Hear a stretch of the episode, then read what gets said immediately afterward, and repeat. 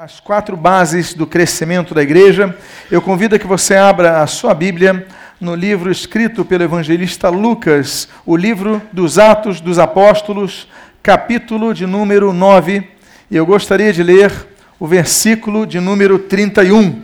Quando você encontrar o texto, pode ficar de pé. Convido a que você, ao encontrar o texto sagrado de Atos, capítulo de número 9, versículo número 31, você se coloque de pé. Se você nos visita, não tem a Bíblia, também se coloque de pé. Se você está próximo a alguém que está bem equipado nesta noite, se coloque de pé e acompanhe a leitura com ele. Mas para facilitar, nós também temos o texto aqui na tela, que você pode acompanhar. E o texto da palavra de Deus assim registra em Atos dos Apóstolos, capítulo de número 9, versículo de número 31. A igreja na verdade, tinha paz por toda a Judéia, Galiléia e Samaria, edificando-se e caminhando no temor do Senhor e, no conforto do Espírito Santo, crescia em número. Vamos orar. Pai amado, lemos a tua santa e preciosa palavra e pedimos, Deus, fala conosco nesta noite. Abençoa-nos no decorrer deste culto e pedimos que o faças abençoando cada uma destas igrejas, abençoando este ministério, abençoando a nossa denominação, abençoando o teu evangelho no Brasil. E o que nós pedimos, nós te agradecemos em nome de Jesus. Amém e amém. Podem tomar assento. Eu quero falar de quatro bases do crescimento da igreja. E a primeira base se encontra no início deste versículo, de onde não sairei nesta noite. A Bíblia diz: a igreja, na verdade, tinha paz. O primeiro crescimento da igreja é um crescimento para dentro de si. A igreja tinha problemas. A igreja vivia problemas. Estamos num período conturbado da igreja. Mas a Bíblia diz que a igreja tinha paz. Como se alcança a paz em meio aos problemas? É isso que Jesus veio trazer quando trouxe o Evangelho. Jesus, ele quando vai se encontrar com seus discípulos, os discípulos tinham problemas. Mas ele antecipou-nos um dos galardões que teremos no céu, a paz eternal. Jesus ele chega aos seus discípulos e ele diz assim: Deixo-vos a paz, a minha paz voladou, não voladou como o mundo a dá. Jesus nos antecipou a paz. É por isso que algumas denominações, elas têm uma saudação específica. Por exemplo, as Assembleias de Deus, numa AGO que tiveram uma Assembleia Geral Ordinária, se eu não me engano, em 1962, eles definiram como uma saudação entre os crentes daquela denominação a paz do Senhor. Criaram essa frase e começaram a se saudar a paz do Senhor. E a paz do Senhor, então, começou a ser uma característica dos assembleanos. Outros utilizaram uma frase que é mais bíblica, no sentido explícito, graça e paz, uma frase muito usada pelo apóstolo Paulo. E outras denominações começaram a usar isso. Ainda que não seja uma obrigatoriedade, praticamente esse conceito de nomenclatura e identificação, ele se alastrou por outras denominações. E o fato é que a paz de Cristo, ela excede a todo entendimento. Volto a dizer, a igreja ela crescia em paz. A igreja ela crescia para dentro, eles tinham problemas. Nós temos problemas. Muitos aqui encontram problemas familiares. Estão com conflitos na família.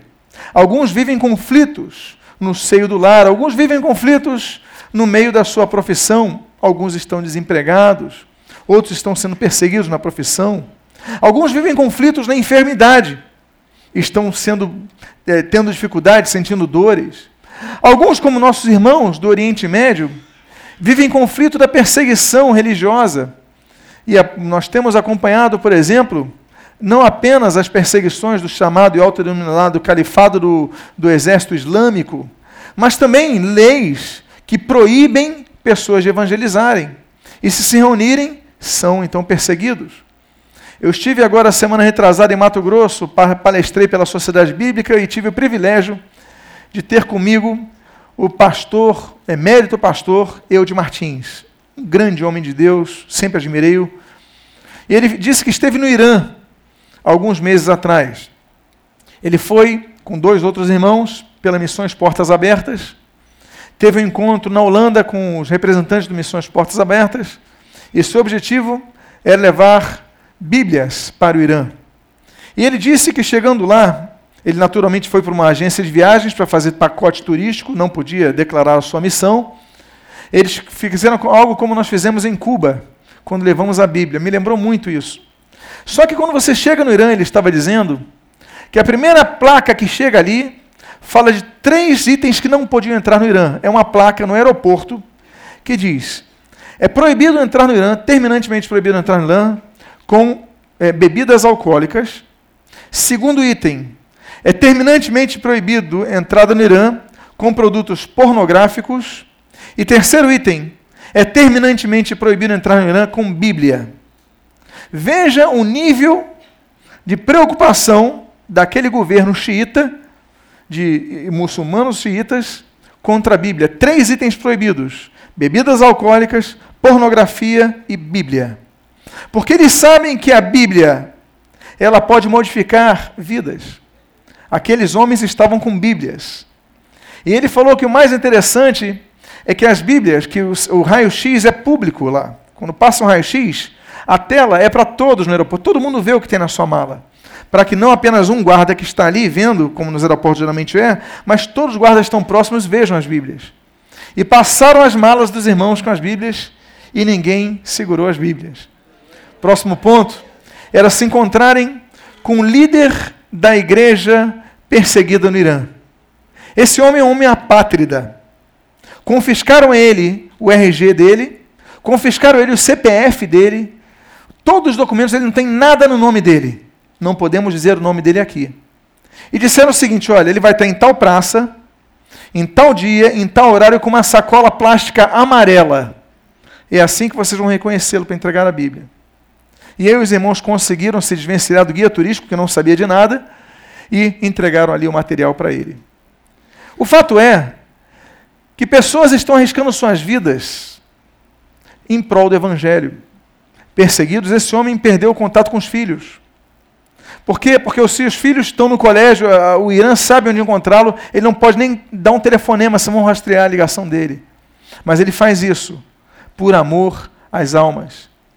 E olha, já são milhares de vidas iranianas que têm se convertido a Jesus Cristo. Graças a homens como esse, cujo nome terei aqui que declinar em publicá-lo. O fato é que, apesar de toda a perseguição, e esse pastor, o pastor hoje perguntou: vem cá, você não tem medo de que te prendam, te torturem, te matem? Ele falou: olha, se eu morrer por causa disso, para mim será glória morrer por, pela causa de Cristo. Eu teria uma paz muito grande se isso acontecesse comigo, porque eu cumpri a minha missão. Esse homem, ele tinha paz apesar da perseguição. Nós devemos ser pessoas que não podemos perder a nossa paz em virtude das perseguições que recebamos, ainda que sejamos perseguidos. Hoje em dia existe uma perseguição velada do Evangelho. No Brasil há liberdade religiosa. Nós podemos pregar, nós podemos evangelizar.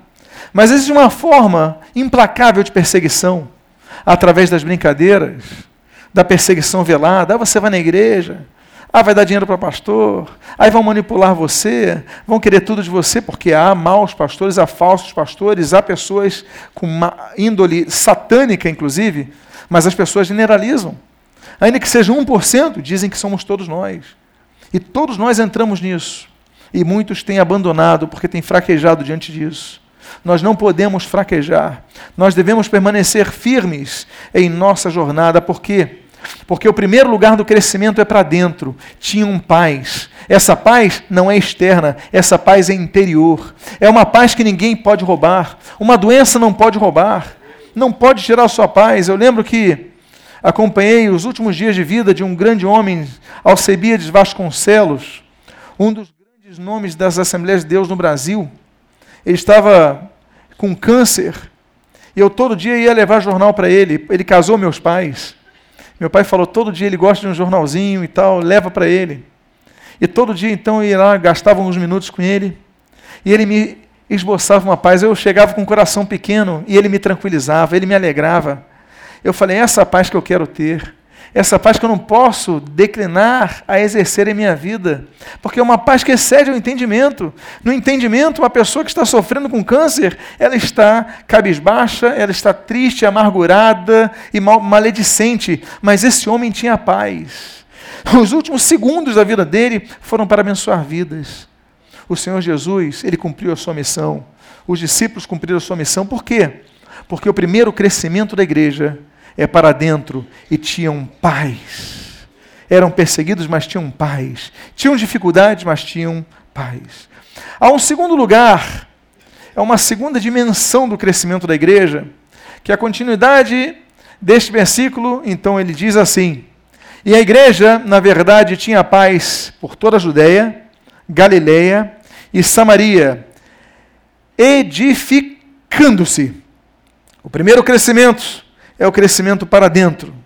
O segundo crescimento é o crescimento para baixo. A base, a estrutura, o fundamento. Edificando-se. Perto de onde eu moro, havia um terreno baldio. Começaram a chegar umas máquinas, alguns caminhões, começaram a fazer um grande fosso ali. E pronto. Começaram a colocar as estruturas, as sapatas e e aí eu mostrei para meus filhos e falei o seguinte: olha, assim que se constrói uma casa. A casa não se faz em cima do solo, você tem que cavar o mais fundo que der. E quando chegar nas pedras, eles vão colocar as estruturas. E em cima dessas estruturas, que eles vão fazer o alicerce, o fundamento. Jesus ele fala sobre isso, sobre aquela casa, aquelas duas casas, edificadas sobre a rocha, edificadas sobre a areia, não vou pregar sobre isso. Mas o fato é que a edificação é fundamental para o crescimento da igreja. Se nós falamos em primeiro lugar que nós devemos crescer em primeiro lugar para dentro, em segundo lugar nós devemos crescer para baixo, para onde nós pisamos os fundamentos. E qual é o fundamento? É a nossa fé e é o exercício da palavra de Deus. E para exercitar a palavra de Deus, nós devemos conhecer a palavra de Deus. Há pessoas que apenas conhecem o poder de Deus, poder transformador, poder libertador, mas elas erram porque não conhecem a palavra. E a pessoa só conhece a palavra não conhece o poder de Deus. E continuam acorrentados nos seus hábitos, nas suas dificuldades. Jesus ele diz assim em Mateus capítulo 22, versículo 29. Errais, pois, não conhecendo as Escrituras e nem o poder de Deus. O erro está em quem não conhece as Escrituras e o poder de Deus. O, a certeza, o correto, é quando nós conhecemos o poder de Deus e as Escrituras sagradas. As escrituras sagradas não devem deixar de ser pregadas, não devem deixar de ser lidas, não devem deixar de ser meditadas, não devem deixar de ser vivenciadas. Nós vemos uma geração que pessoas nem levam Bíblia para a igreja. Nós vemos uma geração, eu não tenho nada contra o louvor, não tenho nada contra o momento de oração, não tenho nada contra o momento de, de intercessão, não tenho nada contra o momento de ofertas, não tenho nada contra o momento de libertação de vidas. Todos esses momentos são necessários no culto mas a palavra de Deus é que dá fundamento para as pessoas. O salmista assim falou: Guardo, pois, no meu coração a tua palavra para não pecar contra ti. Quanto mais conhecermos a palavra e executarmos, menos chance teremos de pecar. E aí podemos ser então varões perfeitos. Como no grego diz, varões completos, sem nada que precise ser acrescentado. É isso que ali diz o termo perfeição no grego. Nós devemos ser pessoas completas, íntegras, de fato. O que eu quero dizer para vocês é que a igreja precisa crescer para baixo, porque quando vier as perseguições, você vai se agarrar na palavra de Deus. Há pessoas que se convertem e se desviam rapidamente, por quê? Porque não têm o conhecimento da palavra, não leem a Bíblia. Há cristãos que só leem a Bíblia quando estão na igreja. Nós vivemos uma geração de pessoas que não leem a Bíblia em casa. É capaz de que, se só forem ao culto no domingo, só abram a Bíblia no domingo dentro do templo. Não abrem a Bíblia na segunda, não abrem na terça, se não forem no culto da quarta, não abrirão na quarta. E não podemos ser assim. Nos tornaremos religiosos, nos tornaremos fracos. Nós devemos estar sempre abastecidos. Meditar na palavra de Deus de dia e de noite. Nós lemos sobre isso, o salmista vai falar sobre isso.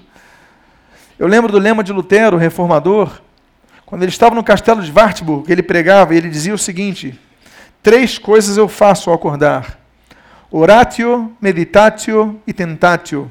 A primeira coisa que eu faço é oratio, eu oro. Eu acordo e eu oro.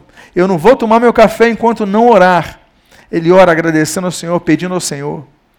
Depois do oratio, ele vai para o meditatio. Ele vai meditar nas Escrituras Sagradas. Ele vai ler as Escrituras Sagradas. Na oração, ele falou com Deus. Na leitura bíblica, Deus vai falar com ele. E, em terceiro lugar, ele vai para o tentatio enfrentar as tentações.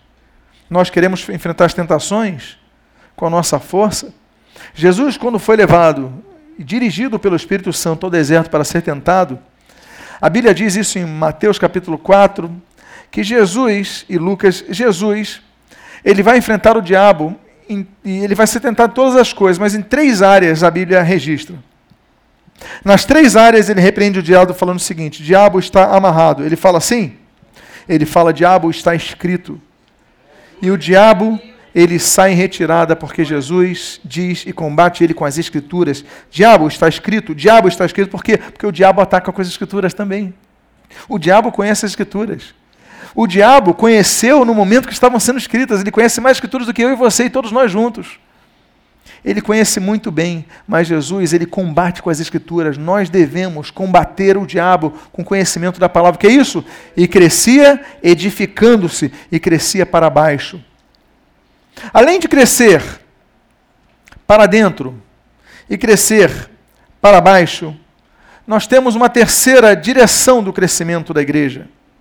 A Bíblia diz: e caminhando no temor do Senhor, crescendo para cima. A igreja tem que crescer para dentro, investindo na paz que excede a todo entendimento através da presença do Espírito Santo. A Bíblia tem que crescer, a igreja tem que crescer para baixo, alicerçando seus fundamentos na palavra de Deus para que não derrape para um lado ou para o outro, sendo levado por um vento de doutrina, como ali Paulo fala quando escreve aos Efésios capítulo 4, versículo 14, de um lado para o outro, não, firme. A igreja precisa crescer também para cima, caminhando no temor do Senhor. A igreja precisa ser uma igreja que tenha contato com Deus, que tenha comunicação com o Pai Celeste. Nós vivemos uma rotina tão intensa que a gente não ora. Nós entendemos o seguinte: basta eu estar na igreja, porque estando na igreja eu sou edificado. Claro, está certo. Mas isso não basta. Nós precisamos ter contato com nosso Pai. Nós não devemos apenas receber, mas nós devemos dar, comunicar, orar. Devemos crescer para cima Devemos crescer no nosso relacionamento com Deus, devemos orar, devemos falar com Deus, devemos clamar a Deus, não apenas nos momentos de dificuldade, porque com certeza, quando você está no avião e há uma turbulência muito alta, você ora. Você ora com fé, Senhor, me perdoa. Quando você vai fazer uma entrevista de emprego, você ora. Quando você vai fazer uma prova do vestibular, você ora como nunca e ainda jejua. Você vira o super crente. Mas quando você não precisa de nada, ou seja, quando você deixa de ser um mero interesseiro, será que você ora? Porque tem muito cristão que é interesseiro, só ora quando tem interesse que Deus atenda. Mas Deus não quer isso. Eu não quero que meus filhos me abracem, não quero que meus filhos me abracem de maneira nenhuma porque precisam de uma mesada. Eu quero que meus filhos me abracem quando precisam de mesada, mas quando não tem nada, eu chego em casa, me dão um abraço. Isso eu quero. Eu quero abraçá-los também sem precisar pedir algo em troca deles. Isso é importante. Por quê? Porque isso denota algo muito profundo que deve haver no relacionamento. Deus espera isso de nós. Deus é nosso Pai. Ele quer o nosso abraço. É por isso que no louvor, o momento de louvor é tão importante. Porque nós louvamos ao Senhor, declaramos ao Senhor, enunciamos ao Senhor. Nós nos prostramos diante do Senhor. Mas o louvor deve continuar na nossa casa. O louvor deve continuar no nosso dia a dia. Nós devemos orar em todo o tempo, clamar em todo o tempo, pedir em todo o tempo e agradecer em todo o tempo. Em tudo dai graças, em tudo dai graças. Em todos os momentos. Você não tem nada, está tudo certo contigo? Agradeço ao Senhor. Agradeço o pão nosso de cada dia que Ele te dá, em cada lanche. Eu ensinei meus filhos a nós sempre agradecermos a Deus, e eu aprendi isso dos meus pais. Onde eu estiver, antes de comer, eu agradeço. Eu estou no shopping, praça de alimentação, nós fechamos nossos olhos, nós oramos. Não existe essa de, pai, o Senhor está pagando um mico. entre eles não existe. Eles fecham os olhos e eu ponho eles para orar. Nós agradecemos ao Senhor. A única hora que a gente não faz isso coletivamente quando estamos com visita, a visita começa a comer. Então não manda interromper, é uma questão de ética. Mas eu, meus olhos quietinho, agradeço ao Senhor. Temos que em todo momento ter motivos para agradecer ao Senhor. Dar graças, porque a igreja precisa crescer para cima. E por fim, nessa breve reflexão, eu disse para vocês, em primeiro lugar, que a igreja precisa crescer para dentro. Em segundo lugar, a igreja precisa crescer para. Em terceiro lugar, a igreja precisa crescer para. E em quarto lugar, a igreja precisa crescer para fora. A Bíblia diz: a igreja, na verdade, tinha paz por toda a Judéia, Galiléia e Samaria, edificando-se, caminhando no temor do Senhor e no conforto do Espírito Santo, crescia em número. Há um livro que marcou uma geração de evangélicos nessa primeira fase do ano 2000, que é um livro muito bom, escrito por uma pessoa muito equilibrada, um líder muito equilibrado, inclusive foi o pastor que orou na posse do presidente Barack Obama, que é o pastor Rick Warren. Ele escreve no livro Igreja por Propósitos algo muito interessante. Tem muito pastor que fica colocando a culpa da preguiça deles no Espírito Santo. Tem muito pastor que a igreja não cresce e ele fica levantando desculpas, dizendo: esse povo não gosta da palavra de verdade. O povo gosta só de palavra fácil, por isso essas igrejas estão crescendo. E Rick Warren faz uma, uma, uma justificativa, ele fala assim: então por que, que Jesus atraía multidões? Jesus pregava água com açúcar? Sim ou não? Mas multidões o seguiam. A igreja crescia em número, você está lendo. Crescia em número. Pregando água com açúcar? Então a igreja não vai crescer por água com açúcar, a igreja vai crescer tendo conteúdo. Às vezes a falha é nossa. Não, porque aqui é muito difícil crescer a igreja. Então por que a igreja do outro lado está crescendo, está tendo uma palavra sólida? O problema não é procurarmos justificativas, é vermos em nós mesmos onde nós temos que melhorar. Devemos fazer uma meia-culpa, devemos buscar onde nós estamos falhando, temos que melhorar nisso, porque às vezes o erro não está na população local, o erro está em nós. Nós devemos melhorar. A igreja crescia em números. Por quê? Porque tinha temor do Senhor, porque tinha fundamento, porque tinha paz, tinha o consolo do Espírito Santo, então vai ter crescimento, tem que ter crescimento. Porque as pessoas vão buscar algo onde encontram paz, onde encontram alimento. A igreja sim que estão vazias porque falta alimento.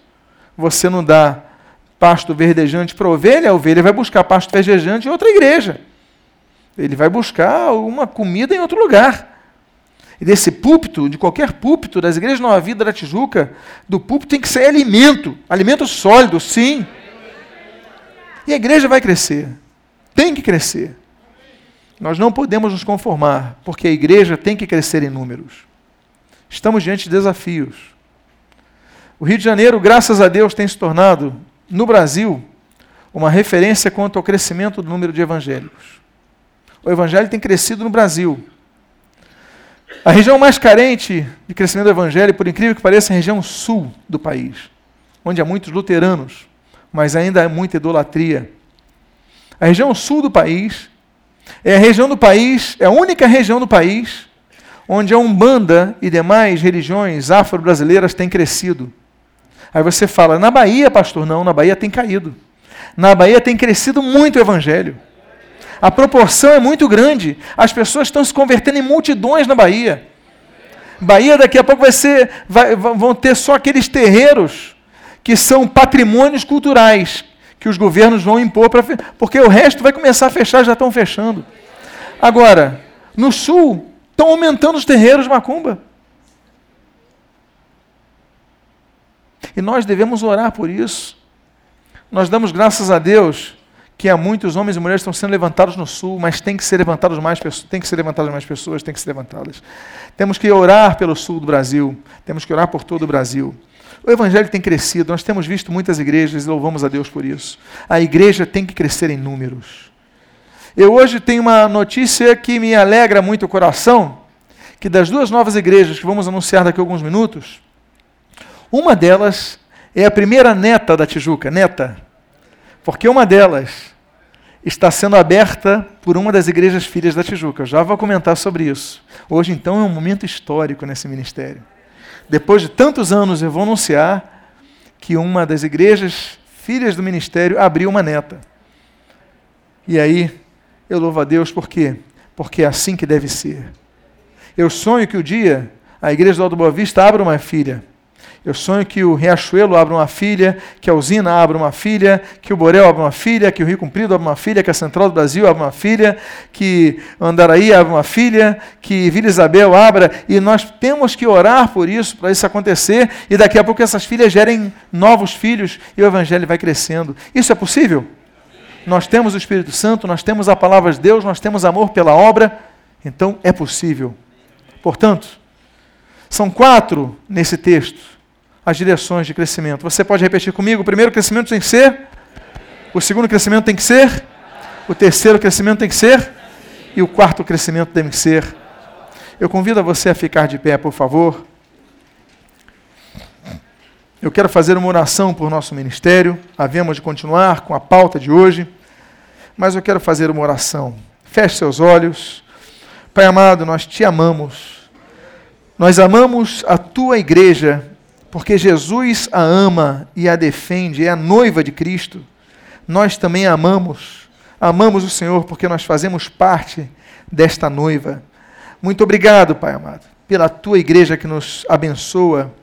Nesses tempos que a igreja tem sido tão perseguida por crentes ou pessoas que se dizem crentes, que não fazem parte de nenhuma igreja, e tem atacado tanto, Pai, a igreja, nós te louvamos pelos que estão em igrejas, Pai seja na igreja de Nova Vida, seja na igreja Assembleia de Deus, seja na igreja metodista, seja na igreja batista, seja na igreja presbiteriana, seja nas comunidades evangélicas, não importa, estão na igreja e nós louvamos a Deus por isso.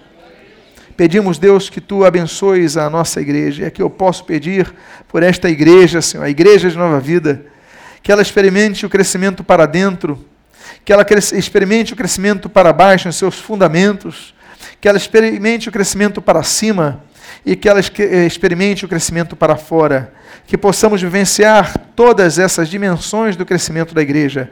Abençoa as nossas vidas e o que nós pedimos, a tua, a tua graça sobre nós, nós te agradecemos em nome de Jesus. Amém e amém.